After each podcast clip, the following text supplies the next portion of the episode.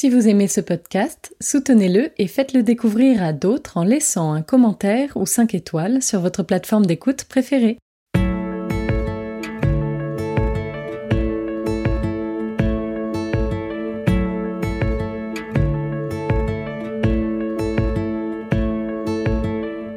Vous écoutez La philanthropie en question, le podcast qui vous emmène au cœur de la recherche sur le don. Chaque mois, la chaire philanthropie de l'ESSEC vous partage et met en perspective les grandes idées d'un chercheur, d'un article ou d'un ouvrage éclairant. Une invitation à écouter ce que nous dit la recherche pour mieux comprendre la philanthropie et ses enjeux.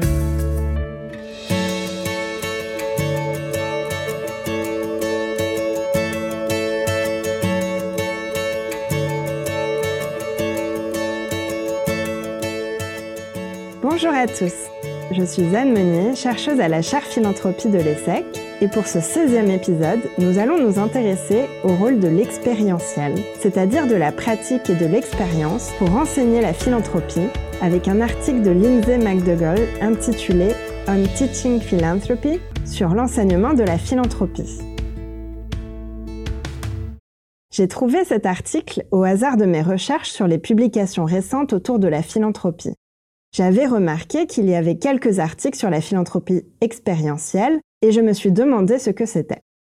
En les lisant, j'ai trouvé ça intéressant et j'ai pensé que cela méritait d'être mieux connu. C'est un sujet qui revient de plus en plus dans les publications académiques. Enseignant moi-même cette thématique, cela m'a également intéressé très directement. Mais je sais que les enseignants-chercheurs ne sont pas les seuls à vouloir transmettre ce qu'est la philanthropie et que l'éducation à la philanthropie est aussi un thème porté par les acteurs du secteur. Enfin, j'ai trouvé que l'auteur abordait un point de vue intéressant sur la question de l'expérientiel. Elle ne se contente pas de parler des points positifs de cette méthode, mais propose aussi une perspective critique sur ses limites.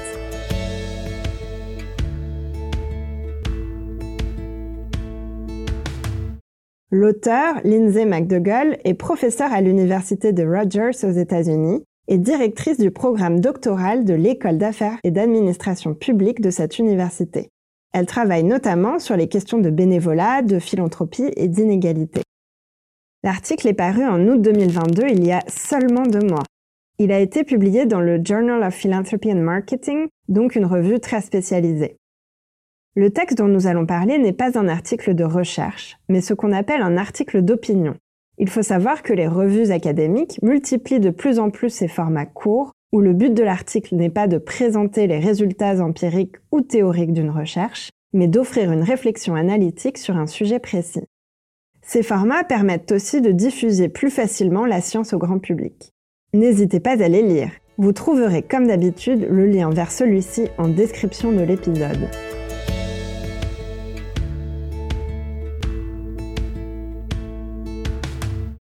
Le texte propose une analyse autour de la question de l'enseignement de la philanthropie dans les établissements d'enseignement supérieur, notamment à travers le cas des États-Unis. Il serait intéressant de pouvoir faire une recherche comparative sur la manière dont la philanthropie est enseignée en France et en Europe. De nombreux travaux traitent de ce sujet qu'est l'enseignement de la philanthropie. Il ne s'agit pas d'enseigner la levée de fonds, mais la philanthropie elle-même, c'est-à-dire l'acte de donner. Mais la philanthropie peut-elle et devrait-elle être enseignée dans l'enseignement supérieur? Un certain nombre de personnes questionnent cette idée même. Lindsay McDougall elle-même a déjà publié un article en 2016 dont le titre était évocateur. Peut-on enseigner la philanthropie? Elle estime néanmoins que cela entre dans l'une des missions centrales des universités qui est de préparer les étudiants à jouer un rôle actif dans la société. Un rapport de la commission Boyer de la Fondation Carnegie publié en 1998, soulignait aussi l'importance d'éduquer les étudiants à la citoyenneté. Si la plupart des universités aux États-Unis permettent aux étudiants de s'engager activement dans la vie civique, il s'agit principalement d'un apprentissage basé sur le bénévolat. Quand on les interroge, beaucoup d'étudiants se considèrent bénévoles, mais très peu se considèrent philanthropes. Or, les deux pratiques sont complémentaires. C'est ce que montre Lindsay Doggle, citant la chercheuse Kelly Jones, qui suggère que si donner de l'argent et faire du bénévolat, c'est-à-dire donner du temps, sont deux formes différentes d'engagement dans la vie civique, elles sont toutes deux nécessaires pour une démocratie dynamique et équilibrée.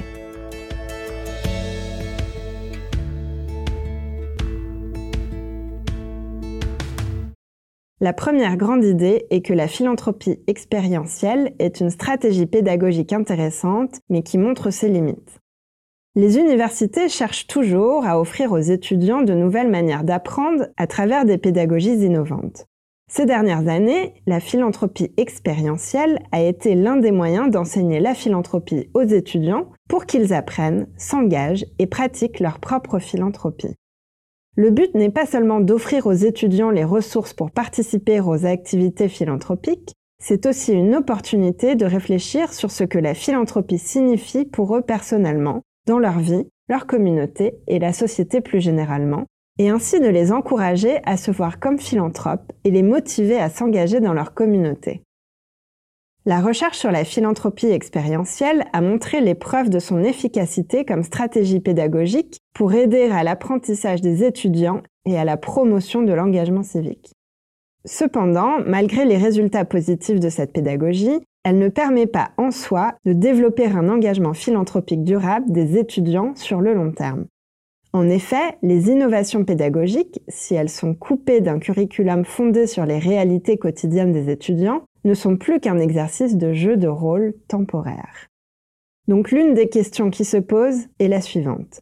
Dans quelle mesure les étudiants, leurs expériences et leur communauté sont reflétés dans les contenus qui leur sont enseignés?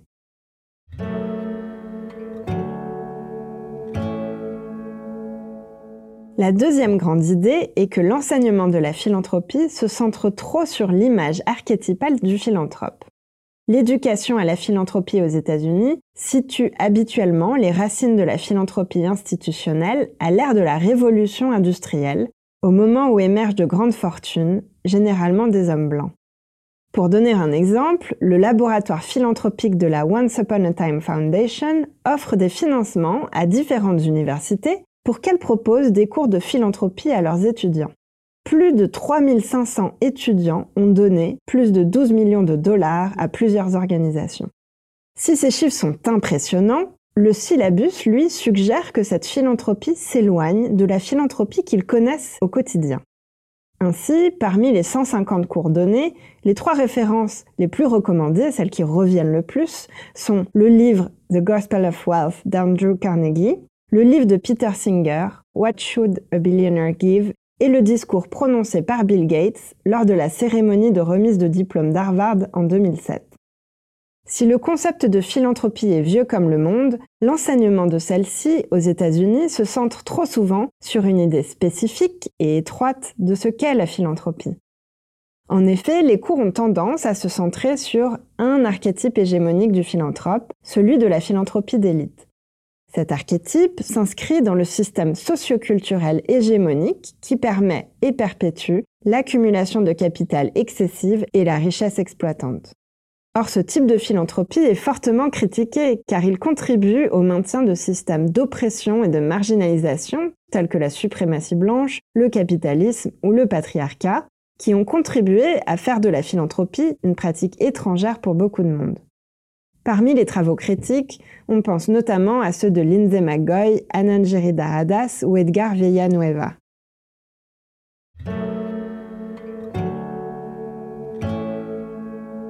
La troisième grande idée est qu'il faut mettre en lumière d'autres formes de philanthropie. Il existe une grande diversité de philanthropes, mais cette diversité n'est pas reflétée dans les enseignements de la philanthropie aux États-Unis. Lindsay Dougal mentionne par exemple Molly Moon, fondatrice de la National Urban League Guild. Dans les années 50, à une époque où les femmes noires étaient souvent dépeintes comme des victimes d'oppression et de marginalisation, cette dernière a levé des millions de dollars pour l'égalité raciale en montrant des femmes noires dans le monde de la mode. Or, rares sont les cours sur la philanthropie dans les universités qui parlent de Molly Moon. Il y a bien d'autres exemples de femmes noires pionnières de la philanthropie, comme Miss Mason ou Mademoiselle Walker. Ce n'est que récemment que ces femmes noires philanthropes ont commencé à être reconnues. De même, les étudiants sont souvent eux aussi déjà engagés dans des activités philanthropiques, mais malgré tout ne s'identifient pas comme philanthropes. Les innovations pédagogiques seules ne vont pas aider à changer cela.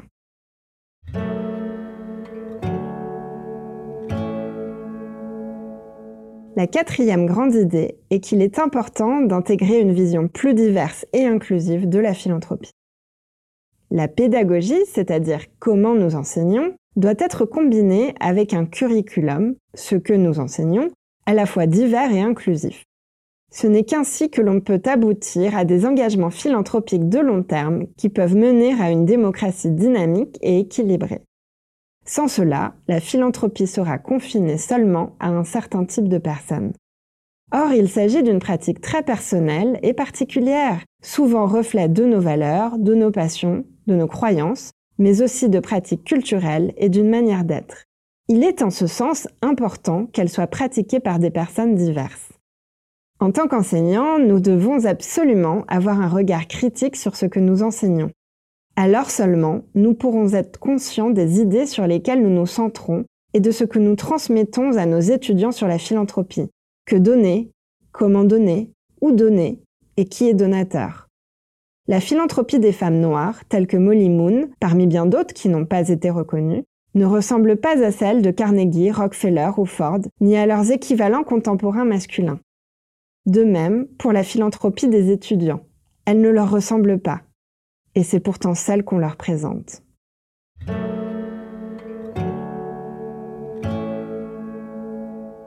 La cinquième grande idée est que transmettre une vision plus diverse et inclusive de la philanthropie permettra aux étudiants de devenir des citoyens engagés dans leur société et contribuer à la vie démocratique.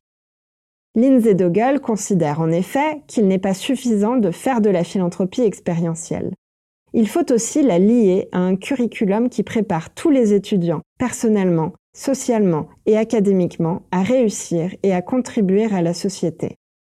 C'est pour cette raison que l'auteur appelle les professeurs qui proposent de la pédagogie expérientielle à leurs élèves à s'engager à mettre en lumière les différents types et manières de faire de la philanthropie. Cela leur permettra de vraiment ancrer leur compréhension de la philanthropie dans leur vie quotidienne et de voir la philanthropie comme un acte de participation dans la vie démocratique, comme leur responsabilité civique en tant que citoyens.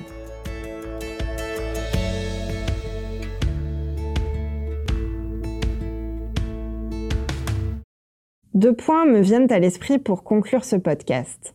Un premier point sur l'enseignement et le rôle des enseignants dans la formation des étudiants il est nécessaire d'avoir un regard critique et réflexif sur ce que nous enseignons, les idées que nous transmettons, de savoir douter et se questionner en tant qu'enseignant, car ce sont sur ces savoirs que vont s'appuyer les étudiants pour fonder leur vision et leur compréhension du monde.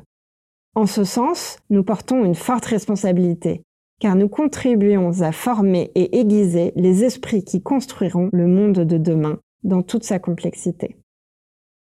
Enfin, je voudrais revenir sur la question de la diversité au sein de la philanthropie.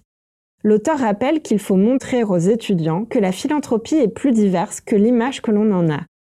Il est vrai qu'elle l'est, mais au-delà de l'image, il est crucial de travailler à la rendre réellement encore plus diverse et inclusive.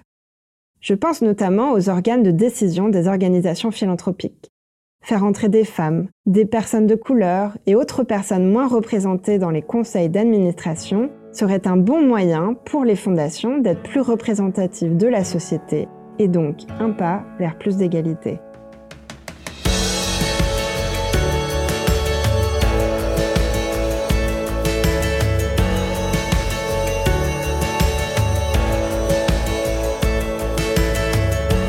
Vous avez écouté le podcast La philanthropie en question avec Anne Monnier de la chaire philanthropie de l'ESSEC. Pour aller plus loin, nous vous invitons à parcourir les références listées en description de l'épisode. Vous y trouverez également notre site internet et notre compte Twitter. Rendez-vous chaque dernier mercredi du mois pour un nouvel épisode. À bientôt!